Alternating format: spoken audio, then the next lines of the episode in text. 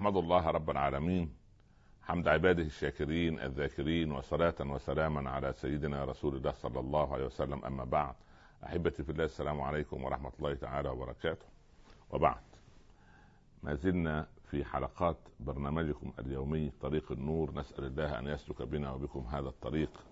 أحبتي في الله العالم الآن يقوم على الاقتصاد والاقتصاد في العالم قليل منه إلا رحم ربي فيه الصدق وفيه الأمانة. والنبي صلى الله عليه وسلم يحدثنا عن التاجر الأمين التاجر الصدوق الأمين مع النبيين والصديقين والشهداء والصالحين وحسن أولئك رفيقا. التاجر الذي لا يعرف غش السلعة. أدخل النبي صلى الله عليه وسلم في صبرة الطعام في السوق فوجد بللا قال ما هذا يا صاحب الطعام؟ رجل يبيع طعام فعمله كومة وضع الأشياء من يعني سبحان الله من من من من من داخلها. مخبئ العيوب ومخلي الشيء الطيب زي الثمرات يبيع الفاكهة خلي الثمرات الطيبة من فوق والاخرى من الأسفل. فما هذا يا صاحب الطعام؟ قال أصابته السماء يا رسول الله. قال ألا جعلته فوق الطعام حتى يراه الناس؟ من غشنا فليس منا. فغش الأمة كارثة. فالتاجر عليه مسؤولية كبيرة. ما هي صفات هذا التاجر؟ قال أول شيء لسانه نقي من ثلاثة. لسان التاجر عنده نقاء في ثلاثة أمور من ثلاثة من الكذب ومن اللغو ومن الحلف. لأن التاجر إذا كذب خلاص. يقول لك دي آه، ده منتج سنة 2009 آه، مثلا أو 1431 مثلا يعني وهو منتج من 10 سنوات. يبقى كذب. يبقى غشني فالمؤمن فالتاجر الصدوق الأمين في لسانه عف من ثلاثة من الكذب ومن اللغو. ويتكلم في كلامه. وأصل دي عبارة عن إيه؟ هو مش يعني مش من البلد دي أصلي ولكن الصناعة دي صنعوها في البلد الفلانية. يا عمي الله يرضى عليك هو المشتري لا يريد كل هذا اللغو. من الكذب ومن اللغو ومن الحلف. أسوأ العباد عند الله من ينفق سلعته بالحلف الكاذب أو بالحلف الفاجر. يا الله. ينفق السلعة ويقسم بالله أنها كذا وهي تكون غير ذلك. ثم قلبه صاف من ثلاث. آه، آه، قلبه آه، أو يعني مكسبه صافي من ثلاث. من الغش ومن الخيانة ومن الحسد. ما عندوش غش. ولا عنده خيانة. ما يخون لا يخون جاره التاجر الآخر. لا ولا يحسد إخوانه التجار في السوق. يا أخي الله هو الرزاق. اللي رزق فلان بملايين يرزقك أنت واللي أعطى فلان آلاف يعطيك أنت لأن خزائن الله ملأى وسحاء بالخير ولا ينتهي الخير فيها ابدا. فالعبد المسلم عبد صادق يجب فيه ان يكون واثقا بما في يد الله عز وجل. سيدنا عثمان بن عفان رضي الله عنه لما أراد ان كان في مشكلة في المدينة حالة اقتصادية صعبة فجاءه التجار وكانوا يريدون شراء القافلة بالله عليها. وعثمان ينوي أن يخرجها في سبيل الله. فقالوا يا عثمان آه، نعطيك ضعف ثمنها. قال لا جاءني من يعطي أكثر. قال نعطيك ثلاثة أضعافها. يعني إذا كانت مثلا بألف نعطيك ثلاثة ألاف. قال جاءني من يعطي أكثر. قالوا لا تجار غيرنا بالمدينة. إحنا كل التجار. من هيشتريها منك يعني؟ قال أقرضتها لربي بعشرة أضعاف. الله لما أنفقها في سبيل الله يعطيني عشرة أضعاف. أنت تعطيني إيه؟ ضعفين ثلاثة وبعدين أمر دنيا.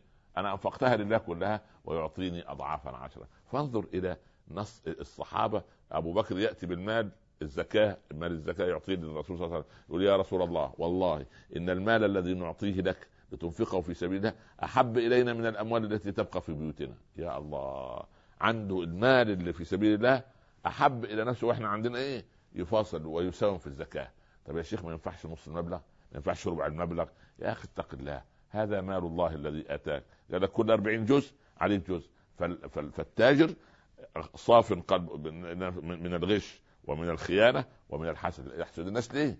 لأن أنا إذا كان ربنا وسع على فلان يوسع علي. خزائنه ملأى ينفق كلتا يديه يمين. ينفق يعني أنفق بلال ولا تخشى من ذي العرش إقلالا. أما نفسه نفس التاجر اليمين فمحافظ فيها على إيه؟ على ثلاث أمور. الجمعة والجماعة.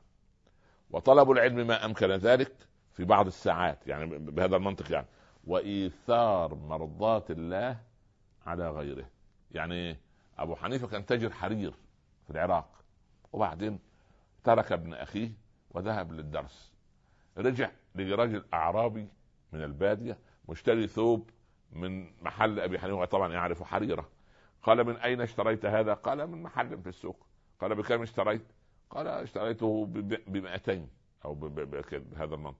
قال هذا لا يساوي إلا 100 قال لكن في بلادنا يساوي 400 الله الله أكبر. يعني التوب كله على بعضه كده يربح فيه الرجل الضعف. ولكن هو أنا اشتريته ب 200 رجع أبو حنيفة بالرجل إلى ابن أخيه. قال لم أقل لك إن هذا ب 100 لم تبيع ب 200 قال لقد رضي يا عمه. هو رضي.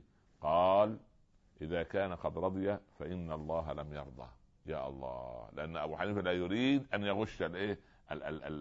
المشتري. ولذلك من ضمن عظمة الفقه الإسلامي الا يبيع حاضر لبادي. يعني ما تبيعش الواحد مش منتظر إنه يرجع تاني. وفي بعض المحلات في بلادنا العربية ومكتوب فيها كده إيه؟ البضاعة المباعة لا ترد ولا تستبدل. وهذا شرط حرام. إزاي يعني لا ترد ولا تستبدل؟ نقول البيعة طلع فيها الشيء المبيع طلع فيها عيب.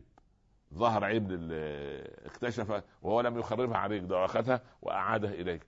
هو فرصة أنك أعطيته التهمة والبلية وخلاص وتتنصل من المسؤولية. مفيش حاجة اسمها هذا شرط فاسد ويجب على البلديات ومجالس المدن والقائمين على أمور الأسواق وتنظيمها يمنعوا مثل هذه اللوحات.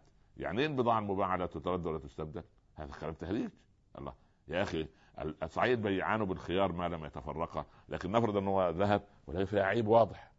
اشترى ماكينة ولم تعمل اشترى جهاز ولم يشتغل. كيف ما كيف ما لا يرجعها لك فيعني البلد المحترم الذي يحترم البائعون والقائمون على الأمر عقول الشعوب وعقول الناس هذا أمر طبعا طبيعي والحمد لله. حقيقة الأمر في كل دول الخليج وكثير من الدول الحمد لله رب العالمين أن هذا ليس هذا الشرط موجود فيش حاجة اسمها البضاعة أو الشيء المباع لا يرد ولا يستبدل هذا شرط غير إيه؟ غير جائز. فأنا أريد من التجار أن يستجلبوا لنا سلعا ويتحول بعضهم إلى صناع. يعني يجيب التجاره وتعجبه الشيء. طب ما يشوف هو المصنع الذي اخترع وعمل دي ما يعرفش يعملها؟ عنده أموال يأتي بالخبرة ويأتي بدراسات الجدوى وننشئ مصانع عندنا في بلادنا الإسلامية والعرب حتى لا تكون يدنا سفلى في الاستهلاك. عايزين نكون منتجين.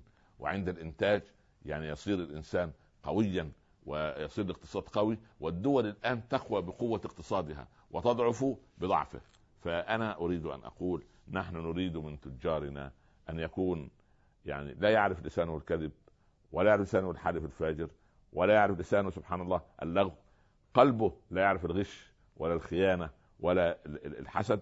ونفسه لا تعرف ابدا الا إلا أن يواظب على مجالس العلم وعلى حضور مجلس ما أمكن ذلك. أنا عارف أنه يكون مش فاضي لكن لازم يعمل نفسه يعني يوفر لنفسه هذا ثم يؤثر مرضات الله سبحانه وتعالى على مرضاته هو عندئذ يكون من الذين يعني يسيرون في طريق النور. اللهم اجعلنا في طريق النور جميعا يا رب العالمين واغفر لنا وارحمنا وأنت خير الغافرين. أصلح لنا أزواجنا وزوجاتنا وهب لنا من أزواجنا وذرياتنا قرة أعين واجعلنا للمتقين إماما. اختم لنا منك بخاتمة السعادة أجمعين وفقنا لما تحب وترضى. يا أكرم الأكرمين يا أرحم الراحمين يا ولي المستضعفين أنت ولينا ومولانا. فانصرنا على القوم الكافرين وصلى الله على سيدنا محمد وعلى آله وصحبه وسلم. يا رب تسليما كثيرا. والسلام عليكم ورحمة الله تعالى وبركاته.